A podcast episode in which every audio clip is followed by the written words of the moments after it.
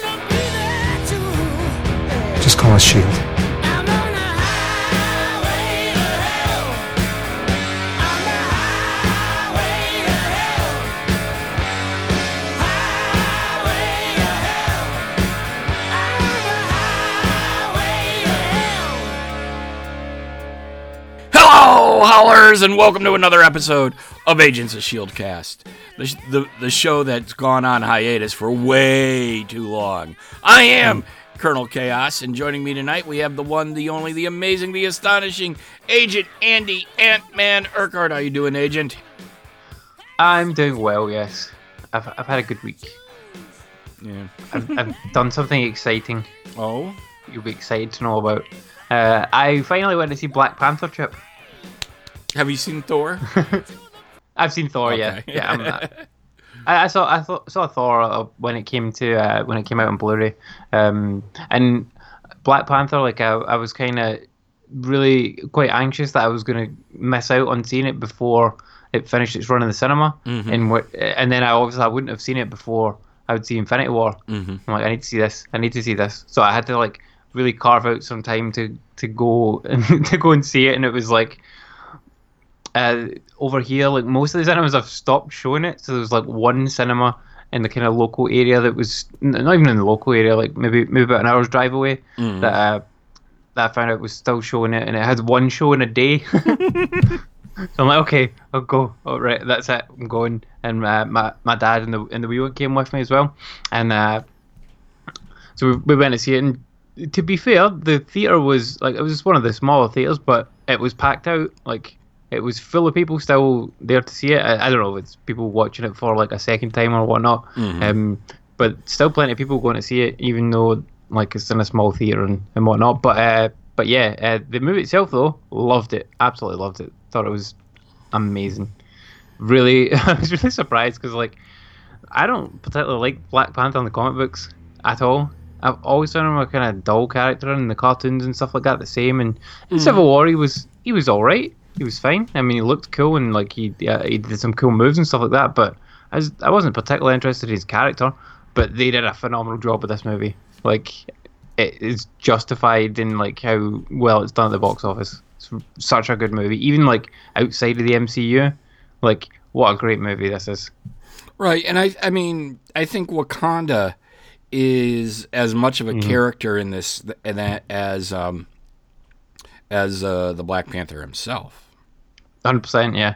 Uh, it was really quite fascinating, like seeing the sort of outside world impression of Wakanda. Like, oh, it's just a third world country, but actually, and you go into it, and it's like ridiculously technical, technologically advanced, and some of the stuff they had in there was really cool, and it's just full of wow moments. Now, here's the thing that I found interesting is there seemed to be a lot of ghettos in the city of Wakanda. I mean, the way I mean, there were, you know, beautiful skyscrapers, but then there were the, you know, the th- third world style uh you know, buildings, uh hovels, whatever you want to call them. I mean, I, I just I mean, I would love to know um you know, I, I mean, I, just the politics and the social uh, structure or strata of of Wakanda. It seems like uh, you know it, the streets weren't paved with gold. No, they, they weren't, but like all the people seemed to be happy. Like anybody apart from like one or two that were, were the ones that were living up in the mountains. Um, but all the all the main sort of people seem to be kind of happy with their with their lot. So they they they obviously had a good kind of structure going on there. Uh, But yeah, it would be interesting to know a bit more about it. And and I, I guarantee there's a sequel to this movie in development already. And uh, Oh, yeah. they'll probably probably delve more into that uh, when it comes to the sequel. But but yeah, I just wanted to to to gush on it a little bit because I really really enjoyed the movie, and, I, and I'm very glad I got to see it before uh, in Infinity War. I'm hoping next week to uh, take my if if I think we can still find a theater or two around here that has it. Um, I'm going to take my my two nephews to it. So uh, that that's the plan right now. So, Nice. but um, yeah. Uh, I just to go slight. I I know we're going to do a double show tonight. We're going and we're going to really keep the news segment to a to a minimum.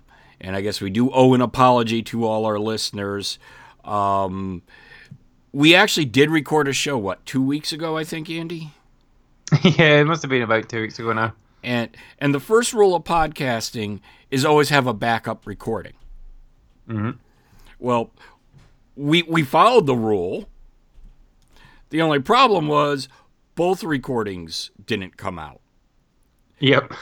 Mine, we think uh, I forgot to unhit pause, and we only had nine seconds.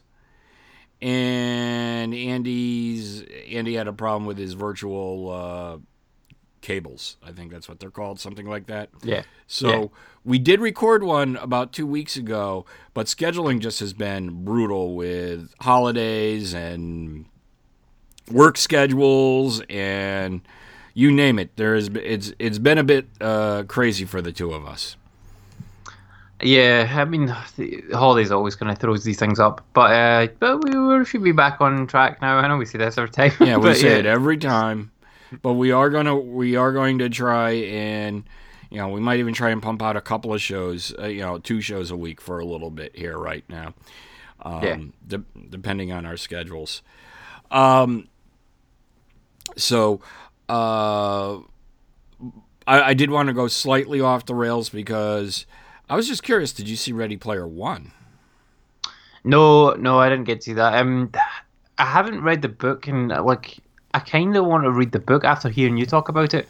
Um, on on the B team, I kind of want to read the book first before I see the movie. So, and and books are like so far down on my pecking order of things to do that like it may be years before I see that movie. um, go see the movie.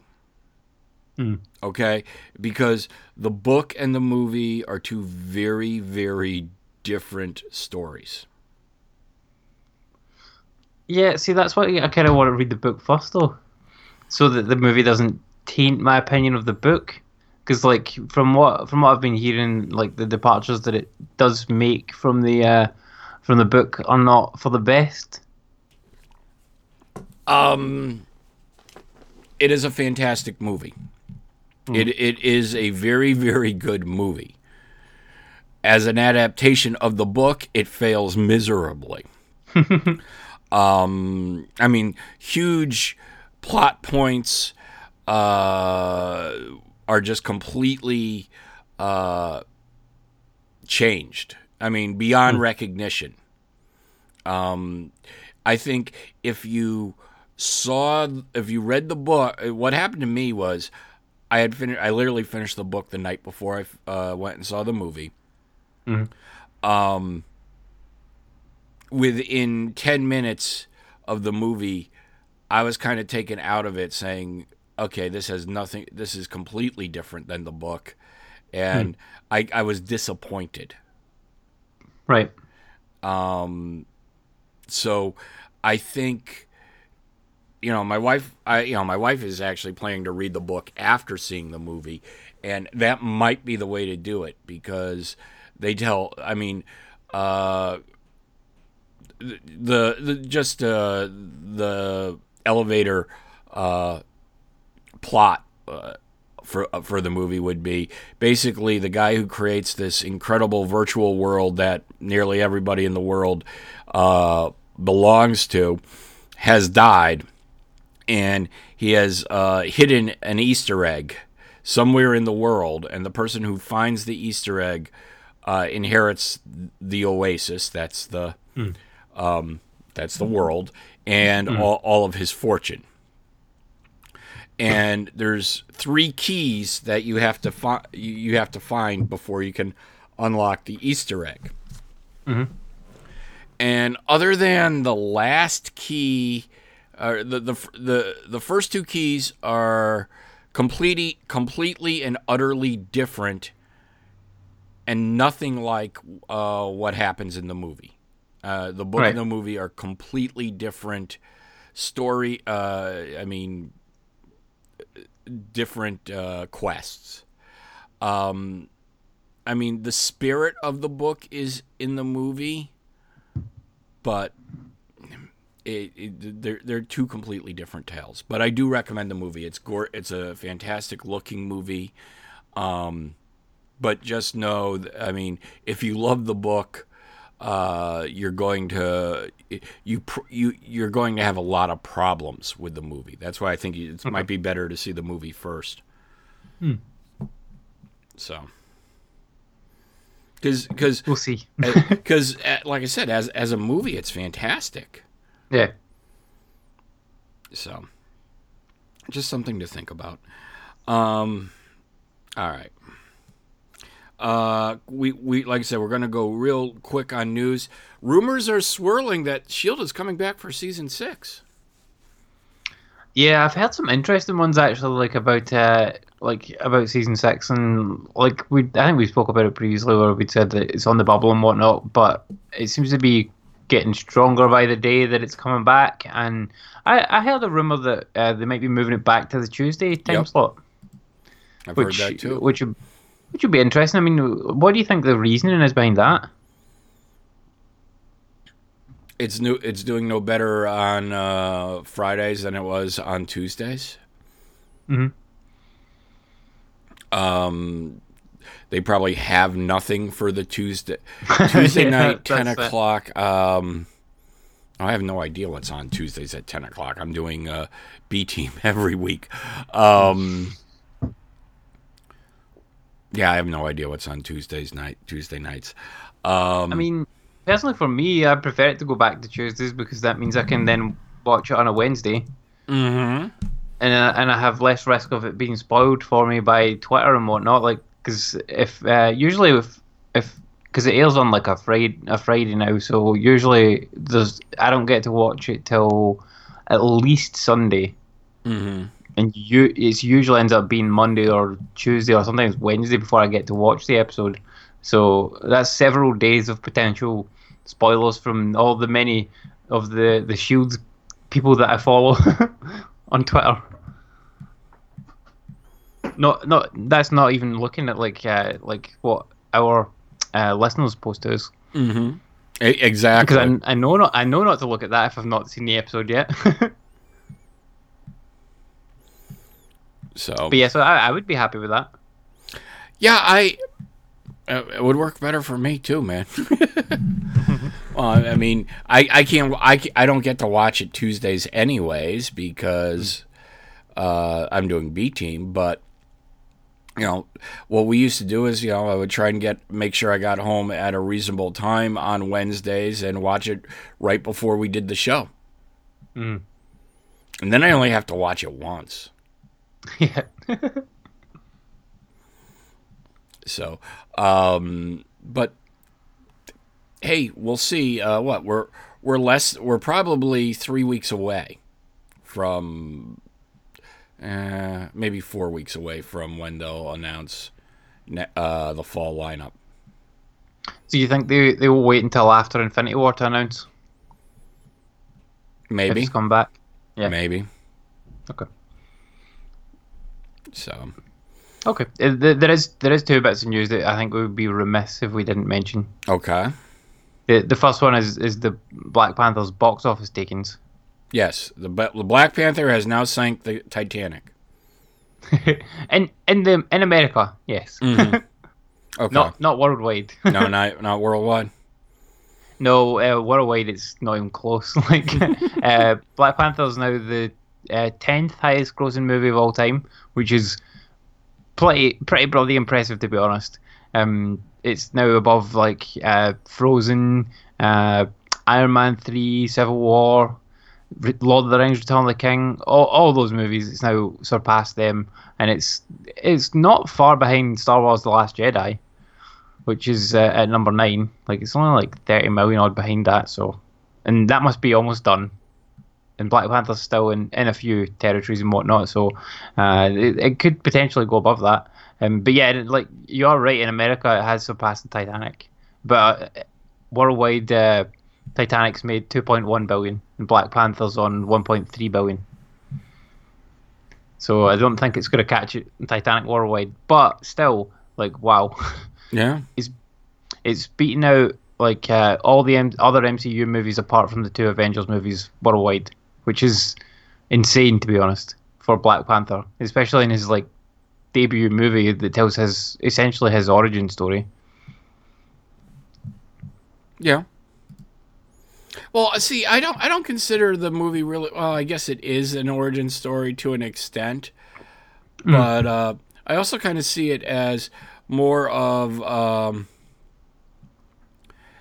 uh a basically an introduction to Wakanda. Yeah. Yeah, I would, I would definitely agree with that. But, but yeah, it's done really well, and uh, a sequel is a, a absolute guarantee at this point, unless they do something in, really insane in uh, in Civil War. I, I can't believe it's made so much money though. Like, I can't believe it's made more money than Iron Man three. like that, I didn't that- like Iron Man 3. no, I didn't like it either. But like Iron Man three, like went in so strong and like, uh, and it wasn't the best movie. So there was bits of it were good and bits of it were not so good. Um, but the the fact that it's made more money than than that movie that had two previous movies plus all like Robert Downey Jr.'s other appearances as Iron Man and like Iron Man like at that point was like top of the world, you know, and uh, and now Black Panther comes out of nowhere essentially and uh, blows it away. Which, yeah, well, well done to those guys. It just goes to show. I mean, if you make a really good movie, like the cream does rise to the top. Um, I, I would say that like Black Panther was better than Age of Ultron. For for me, M- maybe not better than Avengers, but like it was such a because Avengers was really, uh, really a kind of special movie event. T- first time like somebody's tried to do something like that, bring a bunch of different characters together. But uh, but yeah, Black Panther is uh, such a good movie. Like if you've not seen it, please try and see it before uh, before it leaves the cinema. I'm trying to get my nephews there. But yeah, w- well done to, the, to everybody involved in that for uh, the success of that movie. Um, the the other bit of news that we definitely have to talk about is is about Coulson Ah, yes. because Phil Coulson is returning to the MCU movies. In Captain Marvel, he has been listed in the cast uh, playing Agent Coulson in Captain Marvel alongside uh, Samuel L. Jackson as Nick Fury and obviously Brie Larson as uh, Captain Marvel. And now this will be a flashback scene because a lot of the movie is, or well, it'll be maybe not a flashback per se, but like a lot of this movie is uh, supposedly set in the '90s, like before Sam Jackson loses, uh, before uh, Fury loses his eye and whatnot. So we're going to see Col- a youngerish Coulson. I don't Yeah. quite know how they'll do that. They'll just paint out paint out some crow's feet. Like I don't think they'll they're not going to do CG on him. But like the fact that Coulson's coming back in is is very cool, and I, I didn't expect that at all. To be honest, didn't think he'd be in it.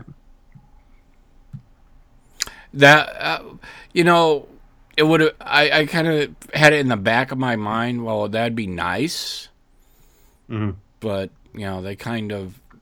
Yeah, th- this this is a way that they can do it without uh, pissing off uh, Jeph Loeb, I guess.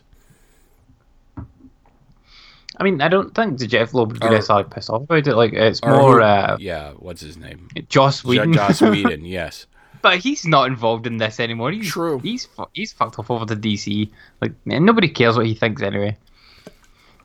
true.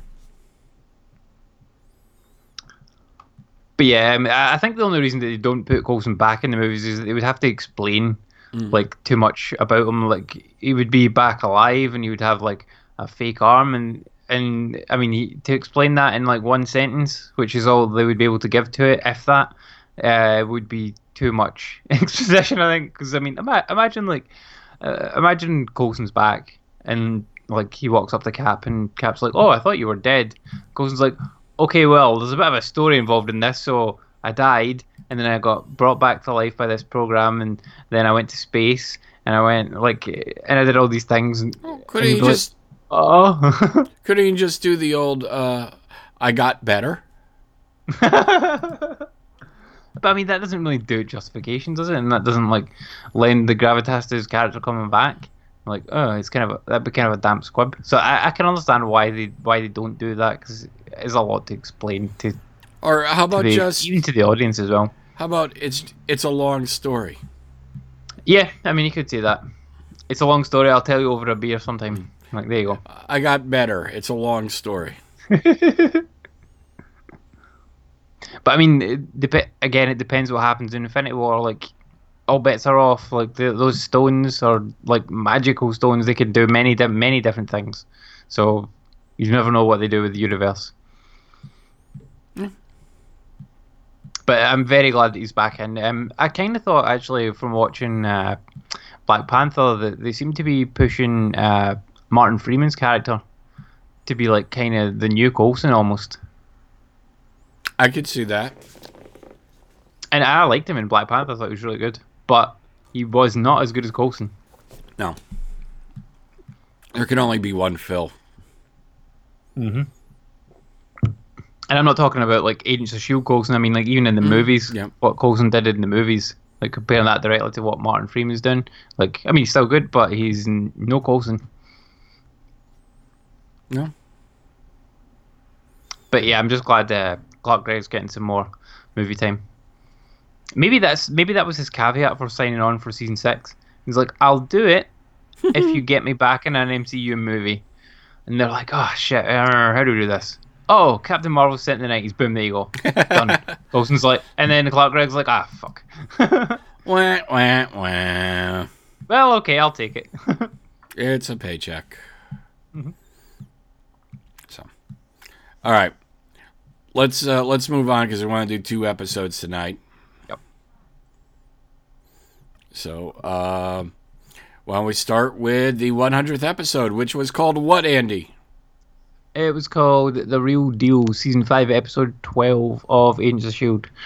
Um, so, this episode kicked off in the aftermath of the beacon explosion. The uh, the three monoliths were destroyed, and uh, there are some strange goings on in the lighthouse.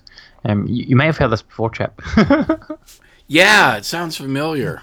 Yeah, um, including a rift, which uh, which is opened up, and we also see the return of Lash, which came out of kind of nowhere. Like, did, was- did you expect Lash to come back? Like, Only because I saw it in the previews for uh, the scenes from next week, but that's right. Yeah, they did show that, didn't they?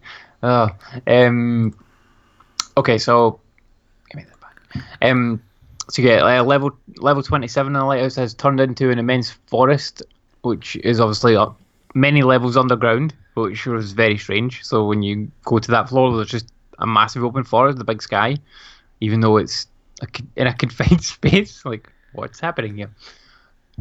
Um, but basically, what's happened is the monoliths have uh, blown a hole into space time, and another dimension is kind of bleeding back into their world. And they kind of postulate that this might be the thing that tears the world apart. This might already be happening. It might not be Daisy after all. It might just be this kind of rift.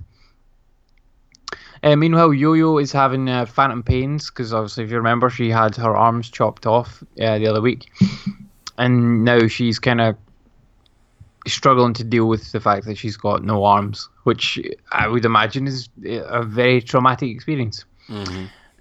Uh, Mack suggests that they just they leave and they go off and, and just live live their own life away from uh, the the fight and whatnot. But Yo-Yo says no, no, no. She wants to stay and fight to try to prevent the destruction of the Earth.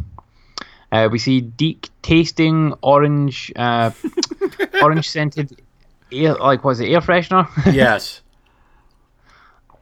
because yeah, it smells lovely, but yeah, don't eat that shit. That's that that's poisonous. That's like eating Tide Pods. Yeah, maybe th- I was about to say maybe he'll move on to Tide Pods after this. That's it, yeah.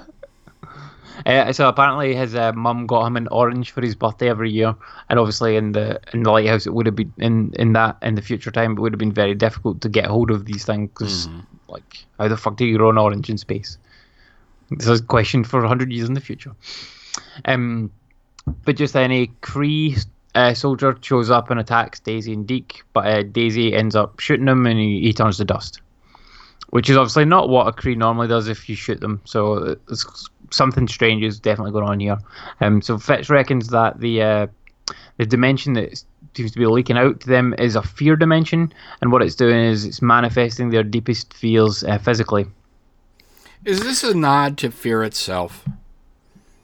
I mean, it could be, but like, I mean, have you read Fear itself? No. So like Fear itself, I have read, and from what I can remember of it, it was like there was like five magical MacGuffin things, and various heroes uh, slash villains got a hold of them, and then became like super powered versions of themselves. So like it wasn't really like. I mean, it was a fear thing, but like, I, that's all I really remember about it. It wasn't. It wasn't a great storyline at all, to be honest. But I don't remember it ever doing anything like along the lines of this. But I, I can see like I can see why you would think it would. but yeah, if you've not read it, it's probably one you can skip over. not not a great storyline that one. Not memorable. Okay. Uh, so Fitz uh, to try to combat this a little bit seals off the lower two thirds of the lighthouse because the these dimensional leaks don't seem to be coming up any further than that.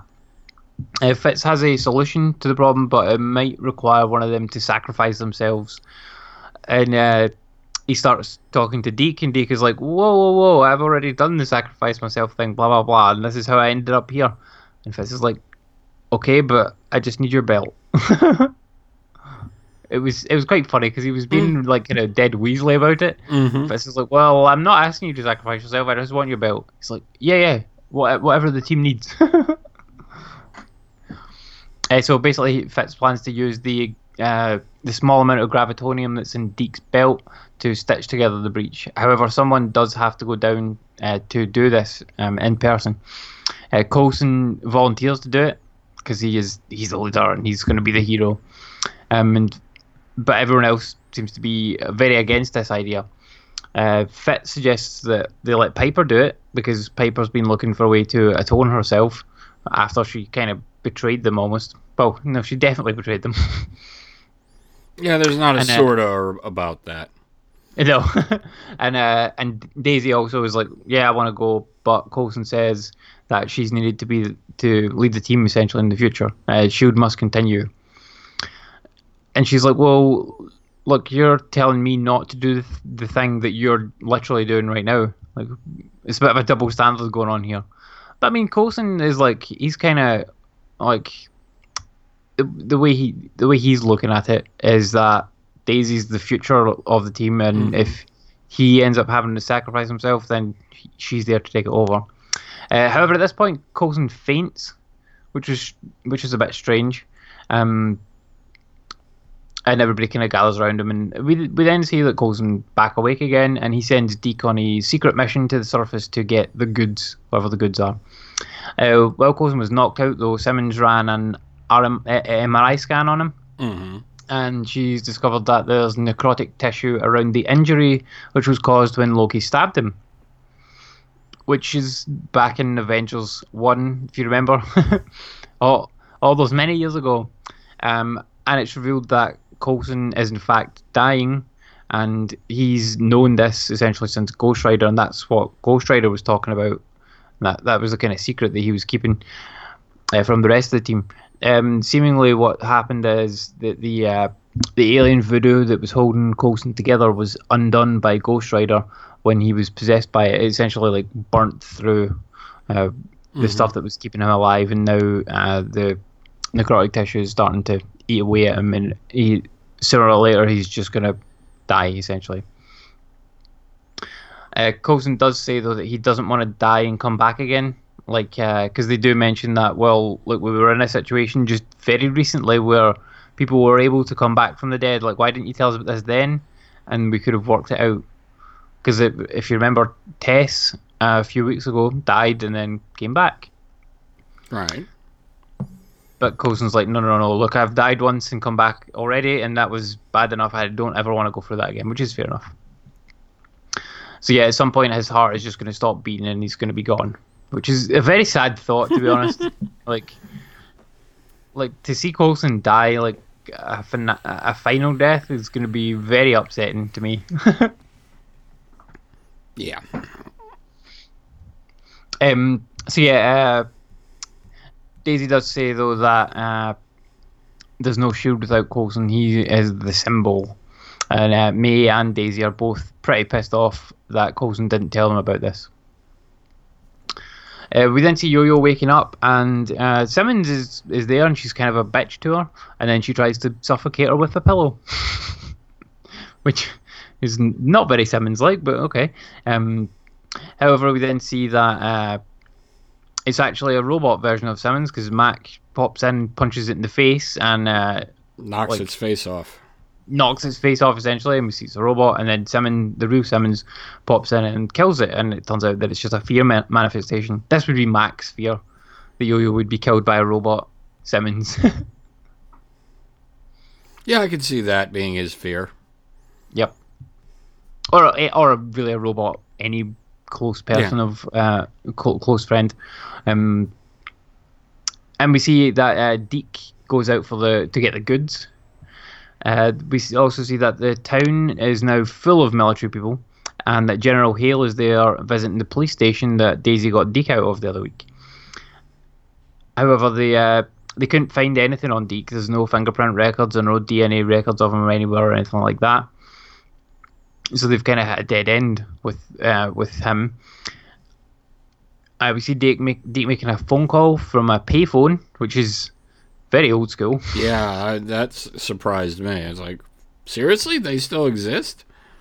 Yeah, I mean that's a kind of like backwaterish sort of town. So I mean, maybe they still exist out there. Like, mm. I, can't- I mean, I can't remember the last time I used a payphone. It'd be many years. Do you remember the last time you used a payphone? No. No, exactly. No. Like, I would reckon at least 10, 15 years probably. I, I mean, I, I, f- I figured they didn't even have them anymore because uh, they're probably uh, too expensive to maintain. Yeah. And you know, everybody has everybody has a phone now. I, I remember reading an, an article like uh, about phone boxes in a I can't remember what it was, but it was in a, a town or a city in Scotland, and people were writing in complaints about these phone boxes because all that was happening in these phone boxes was people were going in and pissing in them. and it, and that was the only thing that people were using them for. They were using them for a toilet because you can go in and close the door. and uh, they only and they, they only found out about this because somebody went to actually use the payphone Uh, and then wrote in a complaint to the council. but I mean, it must have been going on for months. But uh, yeah, I thought that was quite funny. Um, so yeah, Deke then goes to a pawn shop, which in which has some nice little Easter eggs in the window. Ah, yes. There, So there was a there was a, quite a few things, and like yeah, you sent me a picture with the the a, f- a few of the things kind of pointed out. So there was a cello, a cello, Mhm. which is obviously a nod back to uh, Coulson's cellist Yep. a girlfriend from from way back in the day. If you remember, was it an episode of Agents of Shield? And they had to they had to save her without uh, her seeing Coulson, which was interesting. And there was also um, there was also a Hulk mask, uh, a Thor action figure, an Iron Man mask, and uh, there was a, well, a Captain America mug, was it? yeah. So yeah, all, all cool little nods. Funny that they're in a pawn shop, in this backwater town. Like, who's pawning a Captain America mug? Or an Iron Man mask. Yeah, well, I mean, I could see them the like the market for for the resale of that, but uh, I mean, who's gonna buy a second-hand Captain America mug? Like, come on. unless unless Steve Rogers drank out of it, there's not much of a market for a second-hand Captain America mug. Uh, so Dick goes in and he's, he gets some things and comes back out. Um, Coulson, we find out, has accepted that he's dying and that Daisy will need to take over. And uh, Coulson has uh, tells May that he's got some super sexy gear to wear that Fitz has made up for him. And and this gear is not sexy in any way, and he looks ridiculous when he puts it on. Sarcasm, Andy. Sarcasm. I thought he was being legit because he was talking to May about it. I'm like, okay, um, but he was not. It looked very silly. Uh, Coulson does say just before he goes down to the uh, to the lower levels uh, to Fitz that he he basically makes Fitz promise that he'll do the other thing that they talked about no matter what happens. So whatever that is, because people apparently need hope. So not sure what that is, but we'll find out about that later. Uh, Coulson then goes down to the basement wearing this gas mask contraption thing. Looks like something out of Bioshock, the original. It does. Yeah, yeah, yeah. I can kind of see that. Um, but as soon as he gets down to the basement, the team loses his feed. Uh, so when he when he get, does get there, he comes across Mike Peterson, the the normal version of Mike Peterson with no Deathlok bits, and uh, he tells him that the air's fine, and Coulson checks his little like readout thing, and like yeah, it's okay. So he takes the mask off, and uh, Mike Peterson claims that Coulson is there to face facts that and that all of this is in his head. And he's still on the operating table, code blue, after Loki stabbed him with the scepter. And we see a kind of flash of uh, a doctor saying, Mr. Stark says anything you need, which is obviously a nod to uh, Tony Stark. Right. And this is an interesting like little turn of events, and it kind of makes you like stop and think here. So, uh, Mike Mike says to Coulson that okay, well, the things that are happening in uh, in this reality that your brain is making up, all of which he's saying that all of the events that have happened in Agents of Shield, eh, all of them, the entirety, has been in Coulson's head, and uh, while he's been on the operating table, it's kind of him living out his fantasy. Um, which included like him being in the framework and being a history teacher, and he's he's gone to that because his father was a history teacher, Right. and essentially what he's doing is he's reliving some of the memories of his life mixed with the dreams that he had that never came true. Um, and Lola gets a mention because he talks about the having the flying car and whatnot. and then No there's a lot of kind of- flashback, though. no flashback though, no. and then there's a lot of kind of flashes of the uh, the Shield team over the over the various different seasons and some of the events and things that happened. Uh, Mike claims that he's just an EMT who's standing over Coulson, and he's not in fact a uh, a Deathlok or anything, a superhero or super or vigilante or anything like that. He's just this guy. Now, what what did you think of this? Like this whole idea? It was interesting. I mean, also, you know, it makes me. All of a sudden, I was questioning. Oh no, they're not doing it's the it's all a dream thing. Please don't mm-hmm. do that. Was it Dallas that did Yeah, that? yeah. Yeah, I was kind of worried for a minute to be honest, but like the way that the way that Mike explained it here, I was like, okay, well that kind of all makes sense, and that that worried me even more actually. The fact that I was like kind of entertaining the idea that yeah, okay, and and see if this had been the last episode, I think I would have bought into it much more because like this could have been like the end, you know, like they could have ended it and just literally been like, uh, and then Coulson woke up and then he was back in the MCU, back in the uh, the movies anyway. Um, but yeah, uh, And that we've just of- wasted our la- the last five years of our life following this this idiot show. 'Cause I would've been that pissed. would- I would have been pissed about that, yeah. Because I mean, it essentially would render everything that we had done null and void because Mm-hmm. we'd spent so many hours talking about a show that never happened in the canon, which would have been very upsetting. But um, but yeah, I, th- I think um, I mentioned when we did this show before that it, this this whole scene um might have had more gravitas if it was read by a different person, and uh, I'll, I'll, talk I'll talk about that in a minute. Um, so we do see a Quinjet arriving at the lighthouse, which has Deke on board, uh, along with the remaining sort of Shield agents who were all scattered about the place, uh, as well as Deathlok himself, the real Deathlok, Mike Peterson. Right. So it now kind of becomes clear that this, the Mike Pearson that's talking to Coulson is a fear manifestation, um, and this is Coulson's kind of deep set fear that none of this is real and that everything he's done has uh, been not worthwhile and uh, his life has been quote unquote worthless. Um, so yeah, Mike, uh, the fake Mike tells Coulson to uh, walk into the light. Uh, however, Coulson kind of he starts to go and then sort of goes, "No, I'm not buying it. Like, like all this happened. This is me. This has been my team, and uh, this is all real." Uh, and at that point, the uh, the fake Mike grabs him and starts to try to kill him. So, uh, but however, at that point, uh, Deathlok shows up and helps Coulson to kill Mike, as well as Lash, who appears back out of nowhere for all of three seconds. Um, and then some creeper things show up, and then Hive shows up out of nowhere as well, which was also spoiled by the uh, the trailer for this episode. And basically, the entirety of Hive's appearance was shown in the trailer, essentially. Yeah, all, kind of like you said, three seconds. Yeah. Uh, I mean, Coulson did get a, a quite a nifty punch in on him, and then Mike like shoots him and blows him up. Uh, Coulson then uses uh, uses the gravitonium device thing to seal the rift, and uh, Coulson and Mike kind of fall over, and Coulson ends up sitting on his lap, and uh, they're like, "Oh, this is a bit awkward, but at least it's real." Uh, meanwhile, the military up above uh, think that Deke might possibly be an LMD because there's no records of him anywhere.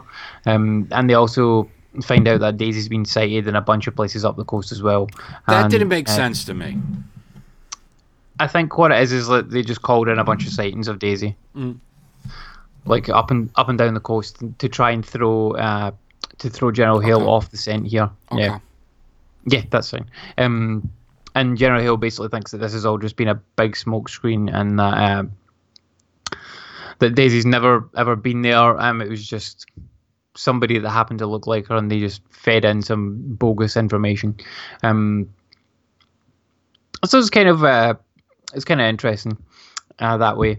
Um, we find out that uh, Deathlok is uh, leaving after tonight's festivities. And uh, Fitz and Coulson can have a bit of a chat in the, the elevator. So they're going to level 27, which is the level that had the forest in it, if you remember. Um, and they're chatting away about this and that. And then they get to the uh, they get to level 27 and they're still chatting away. And Coulson kind of turns to Fitz and he's like, Are you stalling, Fitz? Fitz is like, Uh, no. And uh, they kind of they open the doors at that point, and then they, they walk out into the the lovely big open kind of forest, and uh, it turns out that Fitz and Simmons are getting married on uh, level twenty seven, um, which is which was a nice touch and a nice way to uh, to end up this episode, because obviously this is the big episode one hundred finale special.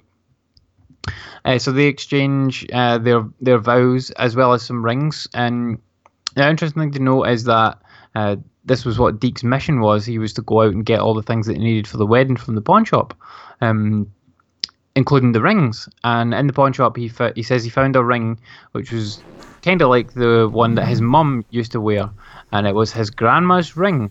Mm-hmm.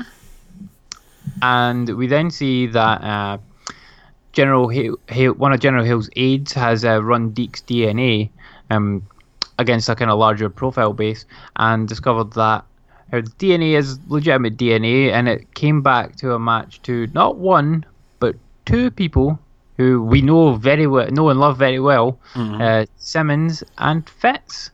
So it looks like Simmons and Fitz are Deke's grandparents, which is very interesting.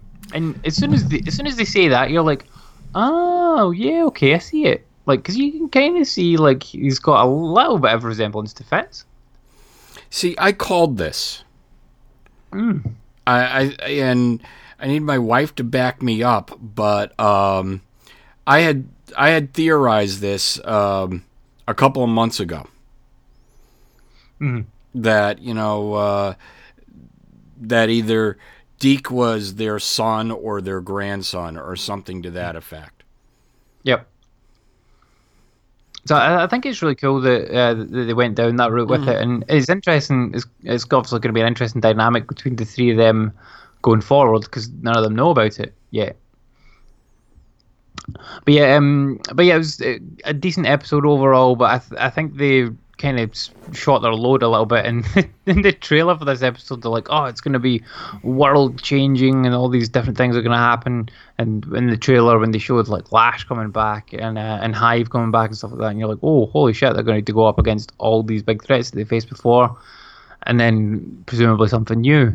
Uh, and that's not really how this episode panned out at all. So I was a little bit disappointed by that, to be honest. Um, the the other thing that I th- I think that um I, I definitely mentioned this when we recorded this before is that the scene with Mike Peterson in the basement. Now, to me, like Mike Peterson saying that to Coulson had absolutely no gravitas whatsoever. Because I mean, Mike Peterson, okay, like he was one of the first things that Coulson had to deal with after forming the Shield team, but all the lines that he was delivering there were kind of, I think, more suited to someone like Nick Fury saying these lines to him, somebody who was his mentor and is now saying to Coulson, "Look, Coulson, it's time. Uh, you're you're dying. Like walk into the light." Um, and I think if that'd been delivered by uh, like Samuel L. Jackson as Nick Fury, like that scene holds so much more gravitas than what it did. Um, and it would make Coulson stop and think twice and go, hmm, this is like my greatest fear, like my my mentor, my kind of like his maybe not quite his hero, but like his uh, I remember his father figure there, but yeah, certainly his mentor um, is telling him, look, all these things that you've done, none of these are happening. Um, you're just on the operating table dying. It's time like to move on, like forget about this and and uh, and go to sleep essentially. I, So I, came up if with two others that- too. Um, this is where you could have brought in Tony, uh, uh, Robert Downey Jr. or Chris Evans. Yeah. Oh, yeah. I mean, yeah. I, I don't know about Robert Downey Jr. so much because they had a kind of not a frosty relationship, but more kind of like hands off sort of sort of way between each other. But Chris, uh, Chris Evans as Captain America, yeah, like. Because yeah, he he was Coulson's hero, so I mean him coming and saying that, yep, hundred percent, or, or or Nick Fury. But I think I think like if I, I don't know if they'd ever confirm this, but I think this scene was originally written for Nick Fury to be mm-hmm. delivering those lines, mm-hmm. and then and then they couldn't manage to get him scheduling and whatnot, so they used Mike Peterson instead. And Mike, and like Mike Peterson is not the character that I wanted to come back. You know, Like oh, know who else would have been good? cameo. Hmm? Know who else could have delivered this? Hmm? Brent Dalton. What if Ward was the one who did this? Yeah, hundred percent. I would have been much more okay with that as well.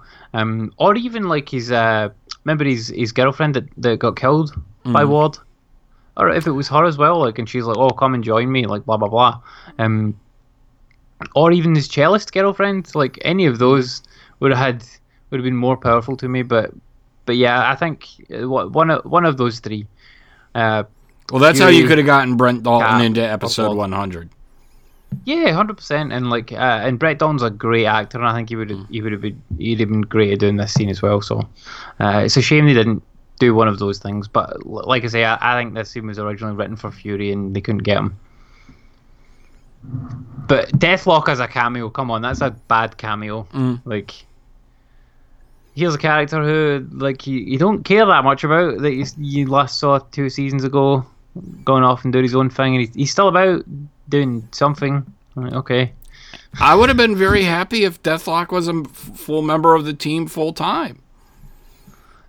See, like I, I don't like him particularly. Like compared to like the other characters they've got on the team, I think he's kind of weak.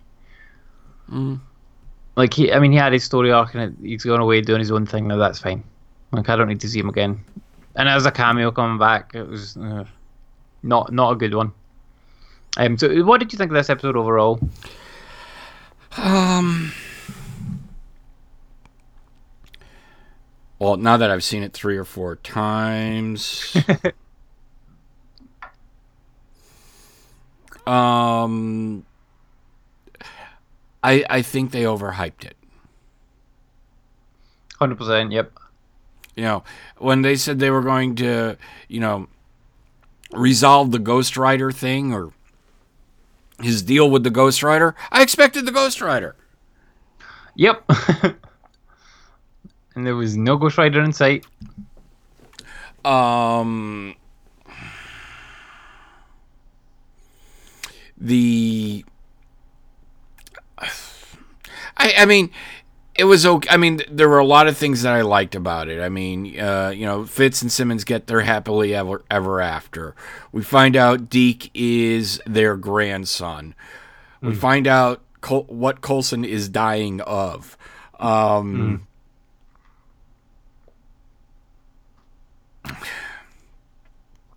But I guess it, it puts the it puts it moves forward the story of Shield, but it really didn't do anything for the cor- current storyline.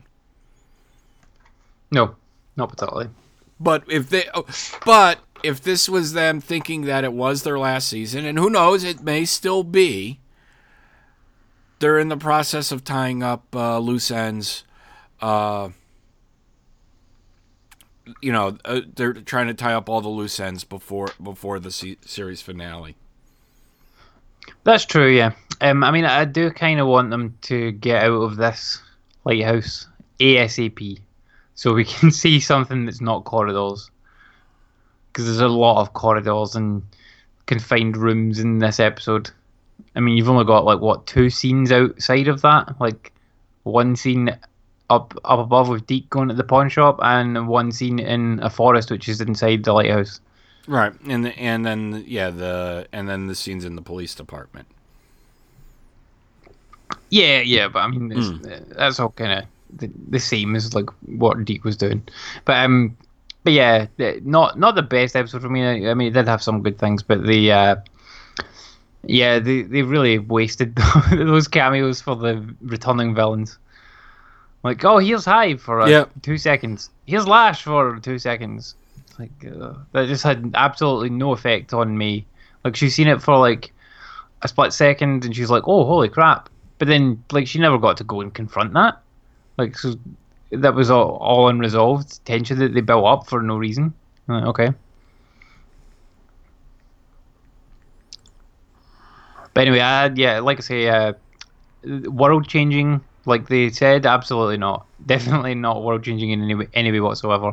And I, I expected quite a, I, I probably expected too high from their episode 100 where they said everyone was going to be big and huge and whatnot. I, I was fully expecting a cameo from like at least at least like uh, uh Bobby and uh Lance Hunter. And didn't Well- show up. Like, Yeah, I would have liked. I mean, maybe at the wedding.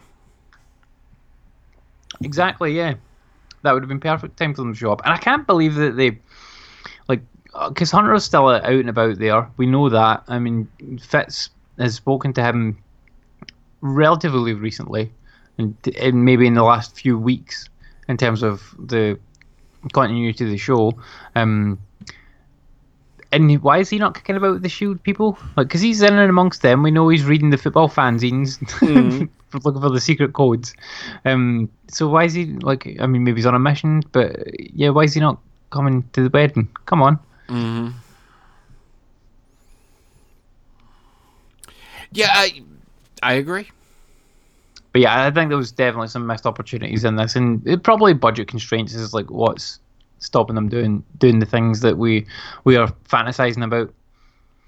Oh yeah, I mean, uh, you know, you expected callbacks. Uh, you know, if you're gonna bring back Lash, and I still, I would still think it'd be funny if it was a secret cameo by Brent Dalton. Um, Oh, you, mean Hive? yeah, Hive. Uh, that uh, he actually, you know, was, uh, you know, that they actually come back, that they actually have a scene, Yep. not a five second cameo. Yep, hundred percent. I mean, like the build up, and then yeah, just kind of they kind of wasted those mm. because you can't do that. You can't bring them back again now. Like, there's no way. after you've done it once, it's, it's kind of a one trick pony. You're like, oh, look at this. Remember this thing? Oh, it's it's gone. Right, okay, so it's gone now. You can't do that again ever. Yeah, uh, it, uh, it, it was it was a they squan once again they squandered another opportunity. But I mean, overall, you know, I like the fact that you know, uh, Fitz and Simmons finally got married. Yeah, that was nice. Nice Yep. moment. Good feels. Yes. So, um, anything else you want to say about that episode, or we move on to the next one? Now let's move on. Cool. Uh, so this is uh, season five, episode thirteen of Agents of Shield, which was called Principia. Yes, And it's like what the what hell does is that a mean? Principia?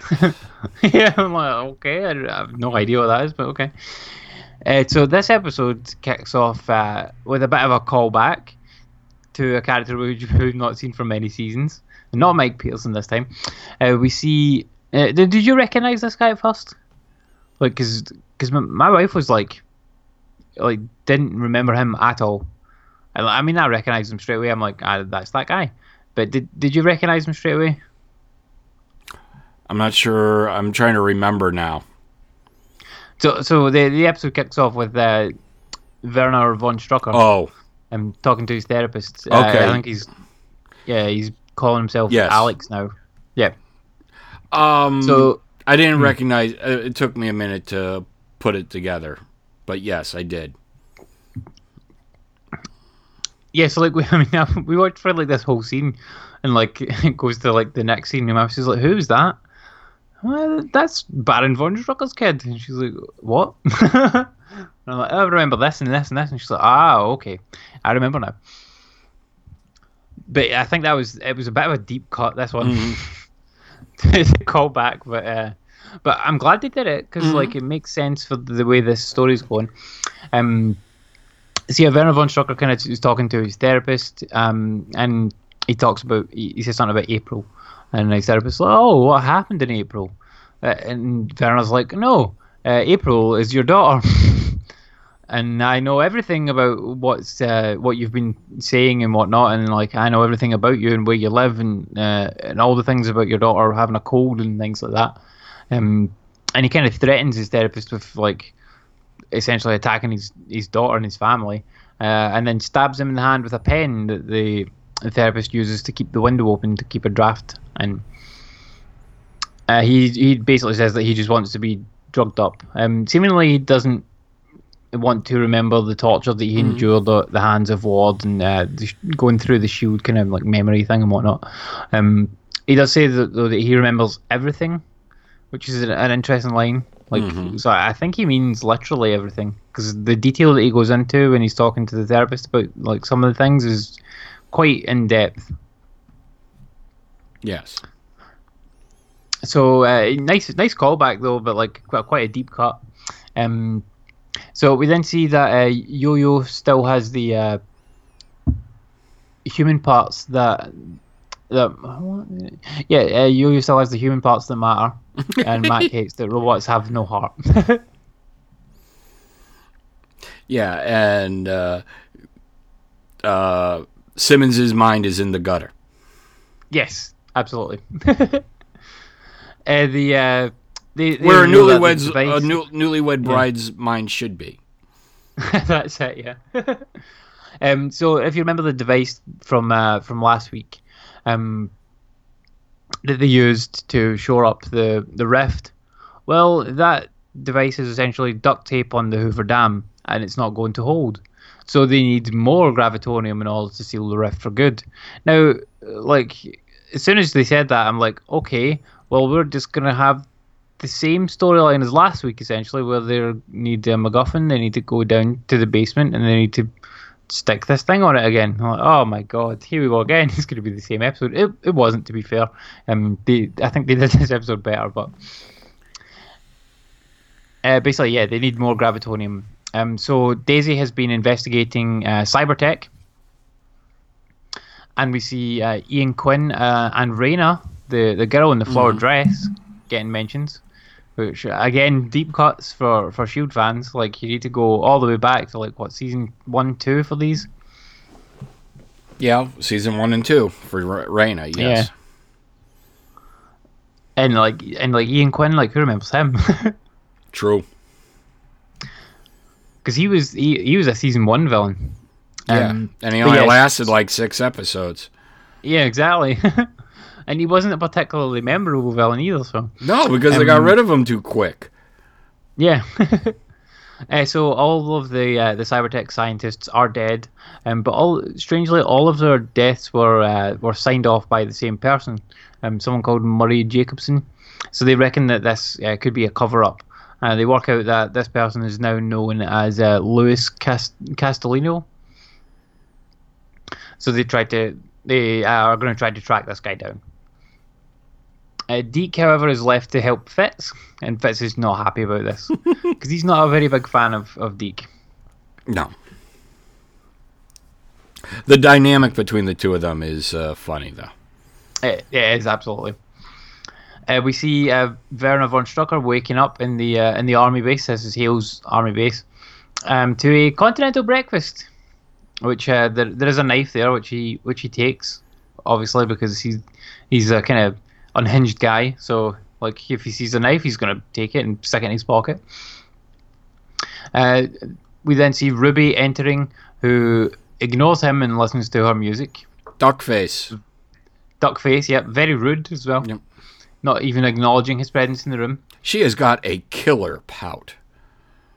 yeah, she does. Yeah, she's got that kind of like s- stuck face, almost like. Yeah, she's got a duck face. yeah. uh, the uh, the shield team manages to find uh, Lewis, who has a very cool car. I didn't catch what make of car it was, but it was very cool. Yeah, I missed that. but it, it was flashy, like a sports car. Um, um, and when the when the team confronts him, he tries to run off and escape. Uh, they manage to trap him at gunpoint though, and he makes the mistake of calling me lady cakes. Don't call me lady cakes. Oh my god. but uh, he he eventually like recognizes Mack's voice, and uh, it turns out that his name is Candyman, and he knows Mack Hammer, which is uh, was Mack's nickname in college, Mack Hammer, which was very strange. Um, this guy's name is actually Anthony Kane, which is this a character from the comic books? I, I wasn't sure. Uh, not that I'm aware of. No. Um, so yeah, they are uh, they're apparently old friends from the Shield Academy. Um, however, uh, this guy Anthony Kane was uh, booted out of the academy because he didn't go to the classes, and he reveals that Mack's nickname of Mack Hammer uh, from back in the day is because Mack used to love MC Hammer. I mean, who doesn't love MC Hammer? Can't touch this. I like Too all legit to quit. Too legit to quit. That's it. Yeah. uh, he reveals that um, he was he wa- he was however working for Shield as part of uh, Project Paperclip, which was an old program which was used to recruit Nazi scientists after World War Two. And now, uh, do you remember? Um, this has actually been mentioned in the MCU before because uh, what, what was the guy's name? Arnim Zola. Yep. In uh, He was recruited. Yeah, Yep. he was recruited by Shield in what Captain America one, I think it was. uh, no, it was in uh, Winter Soldier. Oh, Winter Soldier, they showed it, yeah, yeah. Yeah. And with the eating the steak and all that. Um, so yeah, they they recruited him, and he obviously ended up be, like making Hydra inside Shield, and he was instrumental in that. Um, but yeah, essentially, what uh, this version of Project Paperclip is is that they did the same thing after the collapse of Hydra, after Hydra revealed themselves and then were uh, done away with over the course of the events of uh, Agents of Shield first few seasons and uh, Age of Ultron. Uh, the the scientists which had been working for Hydra were offered uh, relocation and uh, fake identities and whatnot to come and work on behalf of Shield, and obviously a lot of them went for it because a lot of them were coerced into working for Hydra by like Hydra threatening their families and whatnot. Uh, we see that uh, Deke wants to play catch with Fitz. And That was Fitz is so not into it. weird. at all. But um, it was funny because Fitz is like, no, no, no, and then like uh, Deke says something about like Einstein, like talking about taking a break, and like that it was something that his mum used to say to him and whatnot, and. Fitz is like, right, okay, I'm just going to play with you to shut you up. However, they don't get to play catch because uh, anomalies then start to flare. Uh, we see that Yo-Yo is kind of struggling with having uh, no arms. Um, she woke up and forgot that she had no arms, which I would imagine is something that would happen to to people in this situation. Um, however, she's come, being becoming kind of resigned to the future that she that she saw. That like, yep, this is all going to happen. It is all going to come true. The world is going to uh, the world is going to explode and whatnot, and there's nothing they can do to stop it which is kind of a depressing thought, to be honest. Like, I really hope that they manage to stop the destruction of the Earth. Like, that would be very bad if they didn't. Um, like, how do they explain that in, in the next Avengers? yeah, how do you do season six if there's no planet left? Uh, yeah, like t- time travel back somehow. Like, Become the Jesus, like, what Yeah, that's it. um, so, uh, uh, Candyman kind of takes a look at Mack's shotgun axe and um, mentions about Mack being like one of America's most most wanted and whatnot. And he's like, "Yeah, you're a badass now. Like, you were never like this back in the day. Like, you were the guy that went and did the study." And Mack's like, "Well, well, it's like world-ending stuff here. Like, I've I got to do what I got to do." Uh, Daisy and May hope that uh, one of the, one of these Cybertek scientists might be able to help them save Coulson, because these guys are obviously brilliant scientists and they've done a lot of research and whatnot into like body enhancements and stuff like that. So they, they might have something that they would be able to use to help Coulson. However, Coulson orders them not to look into it, but they say as soon as he walks away, they're like, "Yeah, Yeah, we're just gonna look into it anyway." like, okay, now it's interesting because if you remember back to uh, the future Yo-Yo, she told uh, she told present day Yo-Yo not to let them do this. Mm-hmm. They she told her to let Coulson die, like don't try to save him, like let him die. So like I think it's interesting that she hasn't told the rest of the team about that yet. Well, she's kind of had other things on her mind. Her hands are full. Oh wait, Jeez. Too soon, Chip. Too soon. Next week we can make those jokes because Yo-Yo starts to make the jokes. this week is too soon. but yeah, um, I'm sorry. Yeah. I was there. but I think yeah, it's interesting that she's not told him about this yet because like when she does, like what are they going to say? Like they're going to be like, oh, okay, well, like yeah, let's not save him. They're still going to try and save him Of course.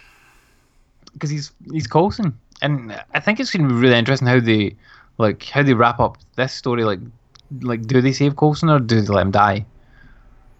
Like, does the world blow up or does it not? Is that is not saving Coulson the thing that makes the world not blow up? Like, uh, is that the thing that changes the the timeline? Who knows? And and they they'll get more into that in in future episodes, but um, but yeah, really interesting like kind of thing to think about. Like, if you change one thing, like like say if you were to go and like kill one of these people now, does that automatically stop the world from ending? Or will it or will it just happen in a different way? Like who knows? Uh, so we then see uh, Ruby training and then kind of talking to uh, Werner. And it turns out that they yeah, Duckface. It turns out that they knew each other when they were kids, and he remembers um, her hitting her head on like a, a worktop or something, and he remembers her mum as well. And he holds her at knife point and uh, demands to see her mother. Um, you know, Candyman takes Mack to see, um, no, the Mack Hammer to see uh, one of the Cybertek scientists, and it, it turns out this guy was like he was coerced into serving uh, Cybertek on behalf of Hydra. Um, they threatened his family and whatnot, so he had to work for them. So he tells them uh, that they all the gravitonium that they had left was put onto the Principia, which is a ship, and that's the title of the episode, which uh, which apparently sank during a thunderstorm, so it is five miles under the ocean. So Fitz immediately started investigating this, and he looks into it and finds nothing on the seabed in the kind of search area, which is which is a bit of a bit confusing because they're like, well, the ship sank around about here, like, but there's nothing there. And then Shield has some very advanced like probing and scanning techniques. And if Fitz can't find it, it's not there. So Fitz kind of is getting a bit stressed out about this, and he's get and he's also getting really really annoyed with Deke, who is only he's only really excited about like all the new stuff that he's experiencing, and like the fact that there are there's five miles deep of ocean kicking about there. Like he's like, wow, holy shit! There's because there's no ocean like on the lighthouse in the future, and there's no water on left really on well, the, yeah, there's no water left on Earth. So he's like, oh my god, this is like an insane amount of water. I'm like, you can't even comprehend it. So he's like really happy essentially that there's all this water. Do you guys go for inconvenience to the vacations down there? yeah, yeah. Like, can you can you go underwater on vacation? Yeah, I mean you can. Maybe not that deep, but there's like underwater hotels and stuff. I've never been to one, and I don't think that I would ever go to one. Like that, I don't think that sounds appealing. Would you go to an underwater hotel? I think the, the claustrophobe in me would freak out. Yeah, like uh, there's absolutely no way that I could convince my missus to to go down to that like one of these. No way. I think I could go down and like go. Yeah, this is kind of interesting. Don't think I could sleep there. I, you know, I did do a submarine, Okay. a re- you know, a real one, not the one at Disney, not the twenty thousand leagues under the sea one at Disneyland. I've done that too, but um, I, I did do a summer. I did go, uh, do a ride on a submarine in Hawaii. Mhm. It was interesting. I survived it, but um, yeah, I don't. I don't think I could. Uh, no, knowing that I could not go outside or you know that this bubble could crack at any moment. Um, I'm not sure I could do that. No, I would. I wouldn't. I wouldn't want to sleep in it. No way. Um. But yeah, but Deke would. Deke, Deke is like, yeah, I'll do that. Uh, Okay. Deke just wants to experience everything all, Yeah. all at once. And I kind of want to like see him get let loose on the world because I enjoyed his wee like foray into the bar and eating the food and like playing darts and drinking all the Zima. Like that was fun. Like I kind of want to see what else he would do if like he was just like right, okay, go and have fun. Like send him to Disneyland for a day. Like he's gonna come back with his like tiny mind blown to bits. Uh, Fitz, Fitz calls him Scrappy Doo in amongst us as well, which I thought was really funny. Because he is kind of like Scrappy Doo Yes. because he's he's so Yes, happy and like, I- I, I thought that was a great line. and I didn't expect it at all because like you just you wouldn't expect like a call like that, but yeah, he's totally like that. Um, so uh, Fitz and uh, Fitz and Simmons suggest hyphenating their name to be uh, Mr. and Mrs. Simmons Fitz. Which, which is funny because like I mean the, the the fan base has been shipping Fitzsimmons since day one, like series one episode one of Shield. Everyone's been saying Fitzsimmons, so like if they tw- Well, that's, actually that's what they're like, known. oh, they were known as Fitzsimmons. yeah, that's it. I mean, I, think- I think Fury even called them that, like when Yeah. he saw them. They are known as Hey, so- Fitzsimmons. Yeah. Uh, so we then see Hale uh, talking to Werner, who lets Ruby go because he was only holding her hostage to get to uh, to get to Hale. And he's like, "Okay, well, don't call me Werner von Strucker anymore. My name's Alex Braun, and uh, I want nothing to do with my dad or his name or Hydra or any of any of that shit." Um, and uh, she's like, "Well," he was like, "Well, I'm not Hydra. Like that's not what I'm doing." Um, and he asks her why she was visiting his father if he if she's not Hydra. Which she doesn't answer. she's like, "We had common interests." Like, okay. Um. So it turns out when Shield zapped his brain, if you remember all the way back, they were trying. I can't remember what it was for, but they were trying to get information out of him, and they put him through essentially the, some of the same processes as Coulson went through when they uh, when they changed his memories and implanted the fake memories of Tahiti in him. So like they used that machine on Werner to try and get some intel out of him. I, like like I say, it was a long time ago, and I forget what the actual intel was, so it couldn't have been that good. But uh, this uh, inadvertently made Werner remember every single thing in his life. Which is kind of a worrying thought. Like, imagine like remembering when you were a baby and stuff like that. That would be weird. like how confusing that, that would be. Um, but yeah, he he refuses to help, and tells her, uh, tells Hale, "Oh, just kill me." And she's like, "No, I'm not gonna do that. I'll uh, I'll just let you go tomorrow morning." And she sends him back to his room. Uh, however, she then tasks Ruby with gaining his trust or his love by any means necessary, but stick to the books. You're like, well, that's kind of a like that's kind of a double-edged thing. Like you've told him to, you've told her to do get his trust by any means necessary, but also do it by the books. Like, She's whoring out her daughter. yeah, I know. Like, okay, but I think what she means is just don't kill him, but or chop off his arms. Like, because I don't think she was supposed to chop off his arms. Probably not. Uh, so we then see back over at the Shield base, uh, Deke eating Twinkies. Because of course Shield would have a stash of Twinkies. Hey, they So last Twinkies- forever.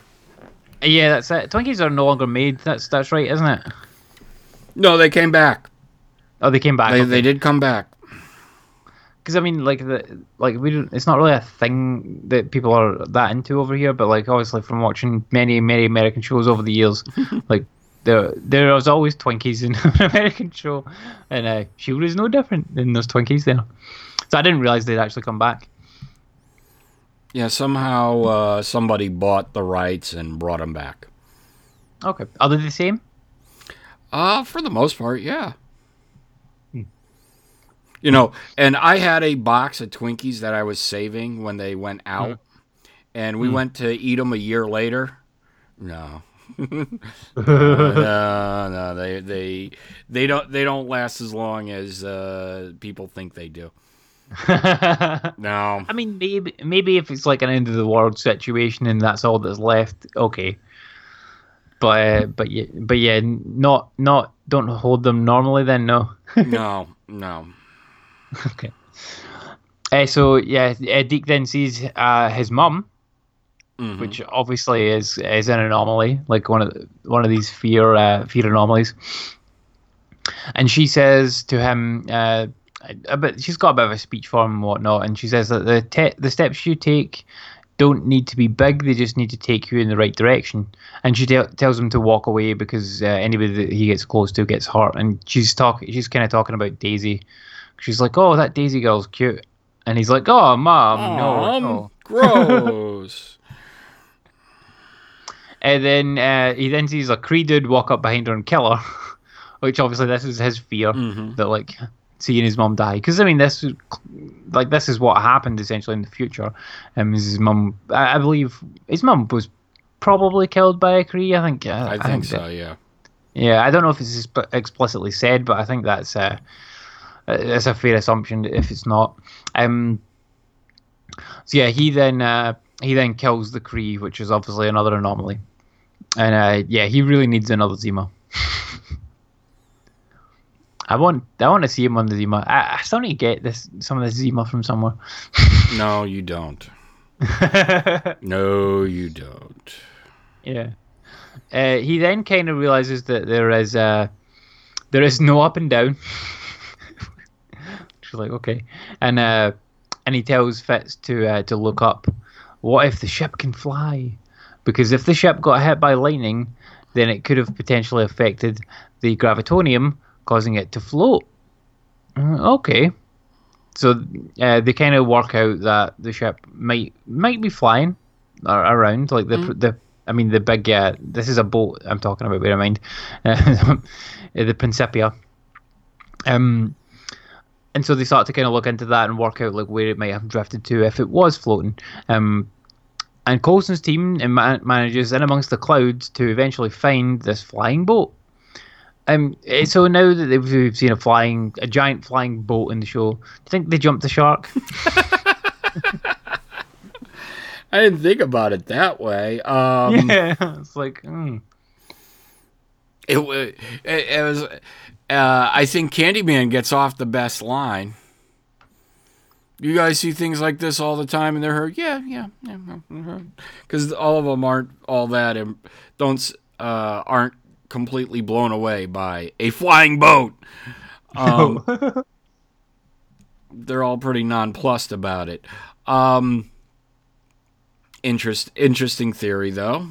Interesting to, theory. to be to be fair to it though, like I mean, we've seen the helicarrier Mhm. before. Like if you look back at the Avengers, uh, the the first Avengers movie, the first helicarrier that we saw was like a boat on the water, and it did take off and fly. So I mean, they've kind of shown things like this before, but I, I just uh, that's what kind of crossed my mind. I'm like, hmm, an actual you know, like normal boat that just happens to be flying out of nowhere. Like, okay.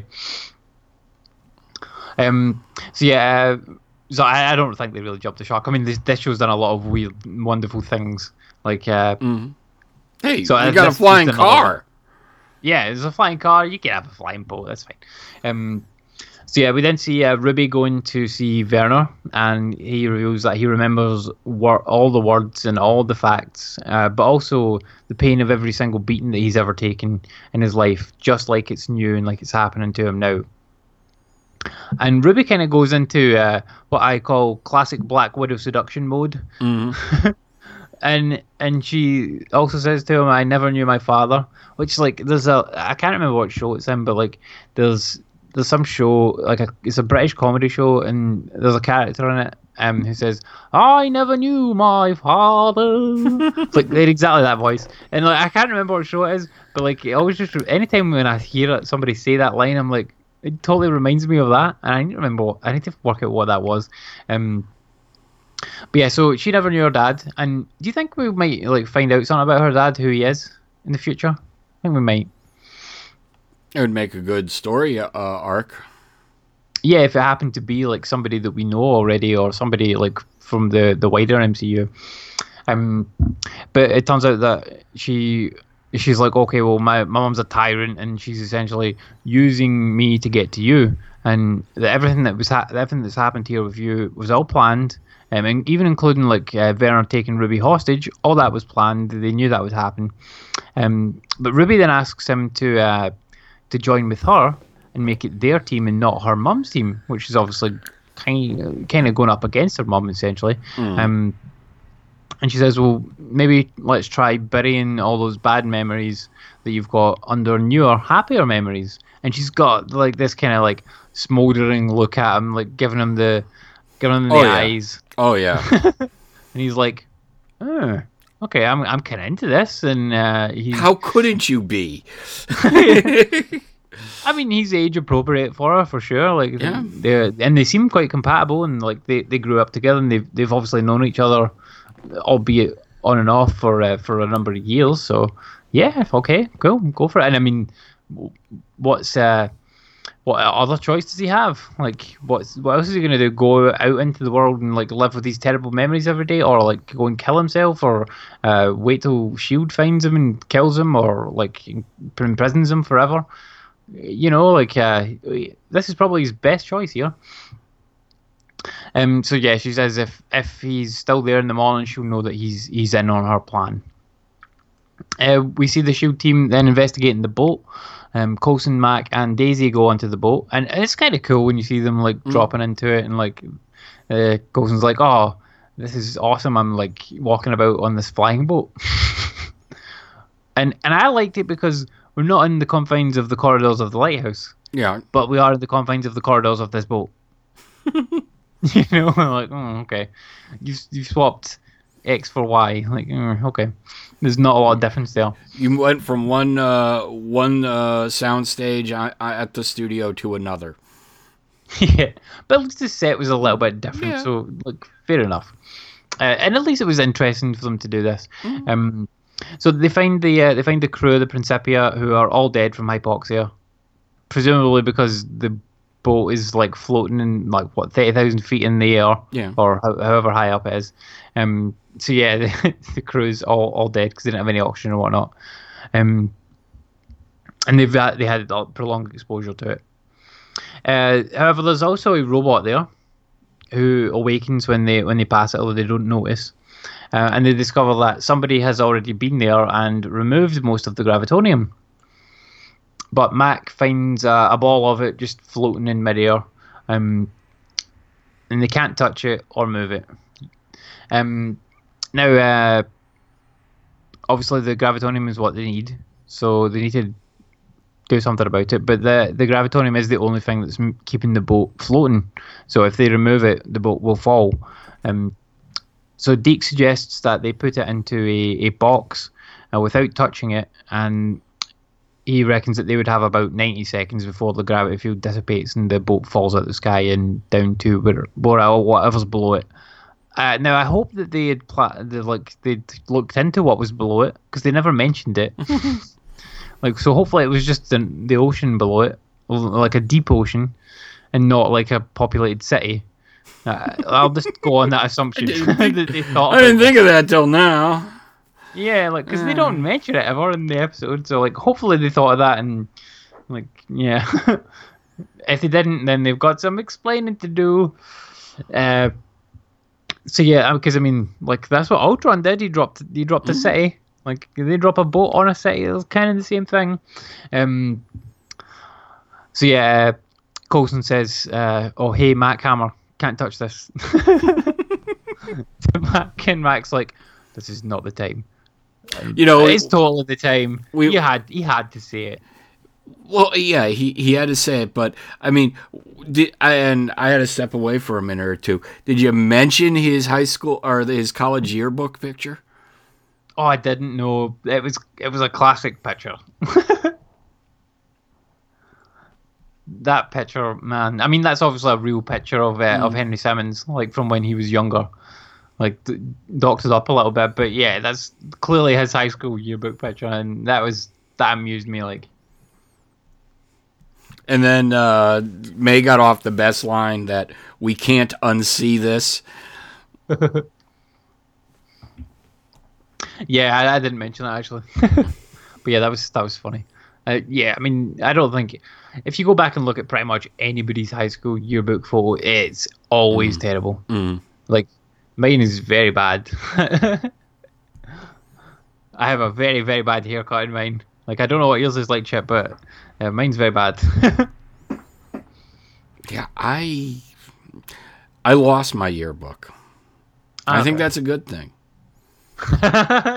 Lost on purpose.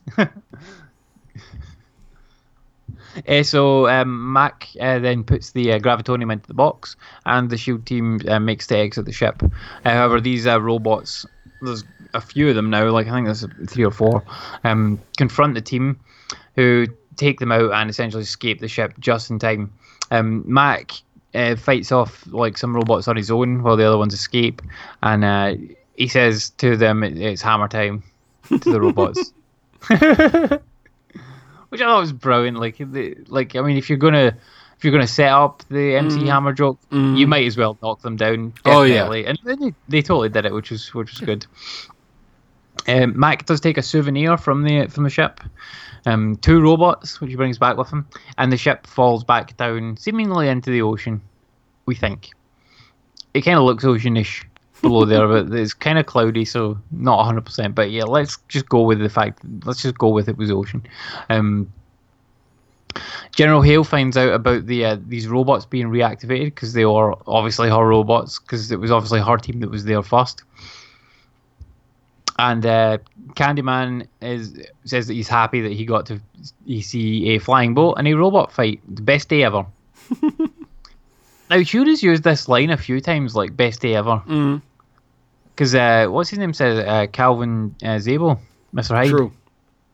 He said that before as well. And I'm sure one or two other people have said it in the show as well. So this is kind of like their uh, their thing, like best day ever. Mm. They're a little tagline. Ah. Yeah, and I, and I hope they I hope they, they keep using it because it's a it's a very positive like tagline to have. Like uh, like Black Panther has like Wakanda Forever, and like that's quite memorable. And like best day ever, that's quite memorable as well. And like anytime like I hear that phrase, I'll always think of Shield. So I hope they use it some more. Um, like uh, like Star Wars has, uh, I've got a bad feeling about this. True. Like so, Shield can have best day ever. That's that's that's their thing. And it's a trap. It's a trap, yeah. Oh, Jeez. Uh, so Candyman though uh, says that he's going to dig a dig a bit more into the Deathlok program and see if he can find anything that might be able to help them uh, help Coulson. So hopefully we'll find out about that in a future episode. Um, and we discover that Simmons is holding on to the uh, the last tiny piece of the monolith for safekeeping. And now, if you remember in the future, there this little last tiny piece of the monolith was kicking about, and it was that piece that they used to rebuild the monolith in the future. And that was kept by Deke's dad, who got it from Deke's mum. So this is obviously where it came from originally, and uh, she uh, Simmons then uh, kind of talks to Yo-Yo about like uh, about the future and whatnot, and says to Yo-Yo, "The steps you take don't need to be big; they just need to take you in the right direction." Uh, and Deke sees her saying this, and realizes that oh, this is something that his mum used to say all the time, and she said it because her grand said it, her, her mum said it to her, and Deke then realizes obviously that Simmons is his grandmother. Mind blown. His mind, his little tiny mind has been completely blown apart. he's like hanging about with his gran and grandpa, who he's seemingly never met before. Um, and when when he goes back to the, and and the team's all together again, he kind of stares at Fitz very weirdly. And Fitz is like, "Okay, why are you looking at me like this?" And he's just like, "Oh, is that a new sweater?" and then uh, when they get assigned to go off and work together again, uh, he says to uh, Fitz, "After you, Grandpa," which was brilliant. Uh, Shield has uh, realized at this point that Hale is more than just an overzealous general. There's something more sinister going on with her. She's she's the big bad here, really. Yeah. At this point, anyway. Uh, and uh, we then see Yo-Yo makes the joke. She's stumped at what Mack could have brought her back. So it's okay to make jokes about uh, the arms now, Chip. Oh, As of next week. Because Yo-Yo's made the joke, so it's fine now. You can make arm jokes. uh, so Mack has uh, Mack has brought back beer for them, as well as some arms for uh, for Yo-Yo, because he's brought back these two robots, um, which have uh, mechanical arms that they can probably fashion into uh, working arms for Yo-Yo, which which is good, and and I th- I think that's a positive step for Yo-Yo because I, I was kind of worried about what they were going to do with her character, to be honest.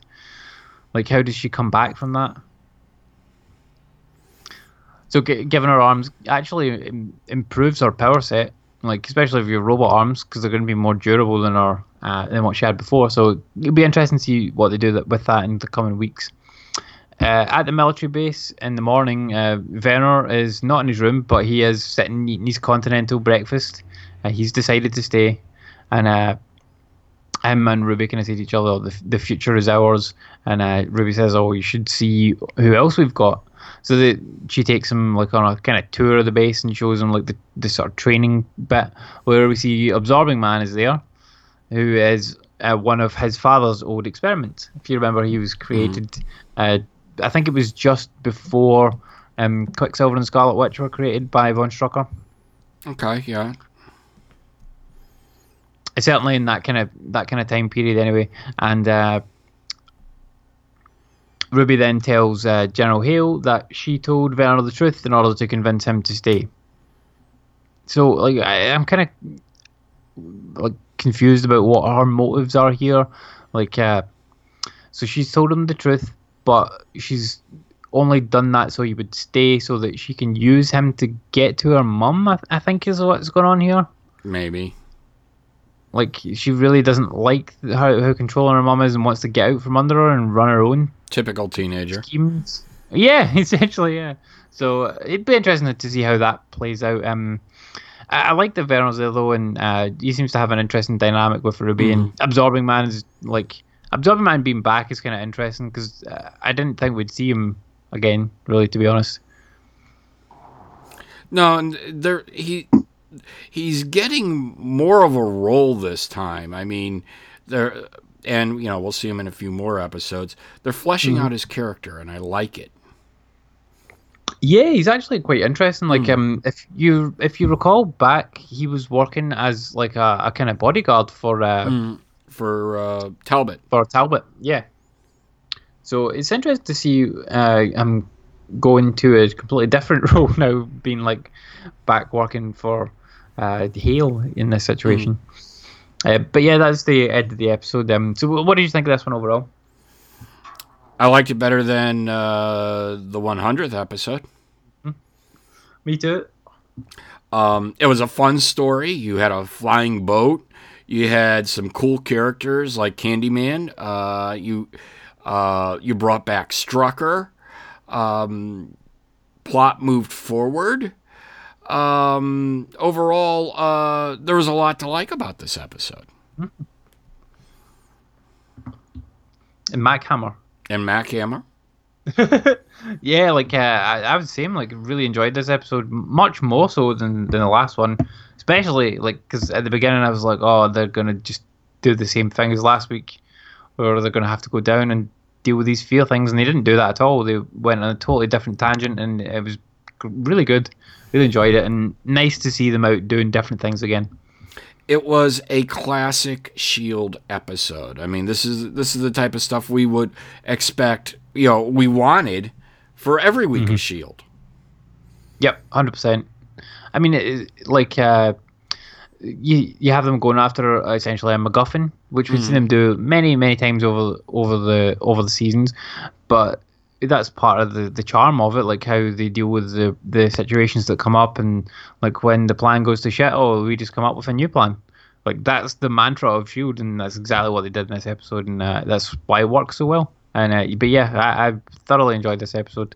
Um, I, I love that they brought back this Werner von Strucker and that they've brought back Absorbing Man and they're bringing back some of the other older things um, from season one, like going back and, and like tying up the loose ends, which we've been saying like at the end of pretty much every season, like where is this? What's happening with this? Like where the fuck is this thing? Um, and they actually seem to be addressing that here, which uh, which is kind of like what's been making me think that the show's coming to an end because they're like, oh, this is ending. These are the questions we still have up in the air. Right, Let's deal with them. Andy. Oh, I, for a minute there, I, I, it sounded like I, I think I lost you for a second. Yep. I don't know. I'm here. Um, but yeah, so uh, I think it's good that they're going back and addressing these things. And even if the show continues, it means that they can wrap up some of these older storylines and, and give us a clean slate going into the, the new season. So, yeah, overall, I thought it was good. Um, my Twitter is not working, so I can't get the tweets tonight, and we'll save them for the next one. Yeah. So, but yeah, um, it's turning into it's turning into I think the storyline and the season you and I wanted. Yes, now now we're finally back from the future, and now they're actually dealing with the real problems of the real world, and uh, obviously they're trying to uh, they're trying to prevent the disaster from happening, but at the same time they're also coming into like ra- relatively direct conflict with Hale and, and whatever whatever schemes that she's got going on, um, which we'll find out about more in the in the coming weeks. Um, but yeah, uh, real furthering of the story and real real good callbacks this week. I mean, these are much better callbacks than last week's episode. It's so strange, so because they picked it up so much. Uh, and then they've got the good ones here that were like, oh, okay, this is actually a cool thing to bring back Werner von Strucker and Absorbing Man and whatnot. And, and bringing them back in meaningful ways, not just Yeah. Um, Throwaway cameos, yeah. Yeah. You know, but you know, over they have, and we didn't know it at the time, but they, I mean, they have so many little things nestled into the storyline, like Absorbing Man, like Robin. I mean, look how pivotal Robin was in the last uh, last um, storyline, and she was just you know some autistic little girl in uh, season three. Yep. Yep. Who lost who lost her father and was given a, a carved bird. And you know so bring bringing all these characters back is awesome because some of them we thought were wasted like uh strucker Yeah, hundred percent. Yeah, they kind of cast him aside, and they, they've actually given him a, a story. And they've, they've, I mean, he's not got powers per se, but like he's got an enhancement, definitely, mm-hmm. which is going to be useful to somebody. so but yeah overall uh probably one of the better if not one of the top probably one of the top 10 episodes of shield of all time Yeah, I mean, I, I think I would definitely struggle to, to rank them, but yeah, this is this is a good one, real good one. Right, and I'm not even trying to rank them, but I mean, well, other than we, Yeah. I mean, we know that uh, the one after Winter Soldier is the best episode ever, but Yeah, beyond that, um, turn, turn, turn. Um, yeah, that's it. So, uh, yeah, uh, I'm not going to worry about the numbers at this point because we're so far behind. um, and I, I honestly was having a hard time finding them. I am not seeing it show up on the DVR list, but apparently it's one of the be- supposedly it's got one of the best uh, live plus seven uh, numbers of any show on television. Which I mean, that that probably like says to the executives that like people don't want to watch it on a Friday night in, in the death slot. Like they want to watch it at whatever time they watch. it. I don't know if they can like. Is there a way that they can work that out, like when people are actually watching it? Yes. Right. So, so I mean, they might look at that data and go, okay, well, most people tend to watch it at this on this day at this time. No, no, don't they're put it in they're, they're not No? watching it at Tuesdays at ten. No. Oh, I I don't know. If, they, yeah, I think they can tell at least. Yeah, I think they have a pretty good idea of when you watch it. Mm. But I'm going to assume that, uh, you know, uh, like most people, they're probably catching it uh, Saturday, Sunday, or maybe you know, you know, sometime other than Friday night at nine because it's a shitty time. Uh, mo- you know, a lot of people are out on Friday nights. Um, Tuesday at ten probably isn't the greatest time slot either, but um, you know that that's why you know people the live numbers these days just don't matter. And, I- and I mean, like it's the same over here. Like, I, I can't believe the show's still on like normal TV here, and it's not gone to Netflix. It's it's almost bizarre to me because the there's so much more of an audience here that would watch it if it was on Netflix than watching it and on like I think it's on uh, E4, which is like a subsidiary of one of the one of the main five channels over here. Yeah. Um, but yeah, like I mean, ABC's done it with other shows, like uh, Once Upon a Time. Like that's on Netflix every week when the episode goes up in America. It's on uh, uh, when it airs on ABC in America. Like it's on Netflix the next day in the UK. Well, you know, um, because I'm old and feeble and not in, not even in the demographic anymore. Um, you know, usually Friday nights. Yeah, I'm probably getting home not from dinner in between eight thirty and nine thirty, and so we watch it semi live. And you go to a lot of like concerts and stuff like that as well. So like Mm. Yeah, a lot of them tend to happen tends to happen on a Friday as well. Yeah, I, I mean, and there are times when I am out on a Friday night. Uh, you know, I mean, we always go to dinner on Friday night. So, uh, but you know, when we get home, usually, like I said, we'll you know we'll we'll turn it on about nine fifteen, so we can probably uh, skip the commercials and you know and catch up. Um, But and, and I would I would never be able to watch it live at that time because mm, most of the time I'm working on a Saturday morning, and uh, yeah, so I'm not staying up till three four in the morning to watch live true. on a Friday. I've I've done it before a, a couple of times on a like a Tuesday when it was on on the Tuesdays. I remember one. I remember there was I can't remember if it was season two maybe.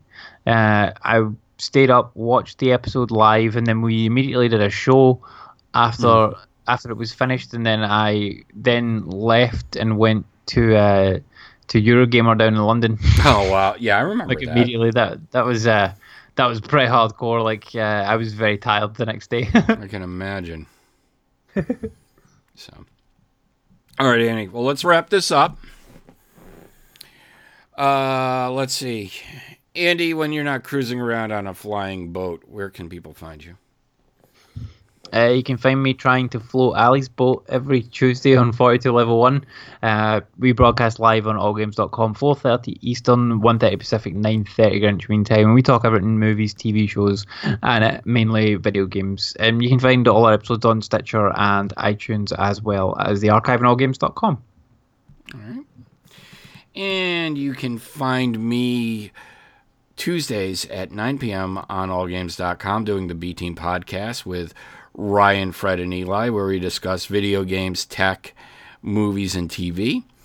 And then Thursday nights you can catch Eli, Sean, and I on Knuckleballer Radio, where we discuss just about everything. I think we're planning to do a show tomorrow night.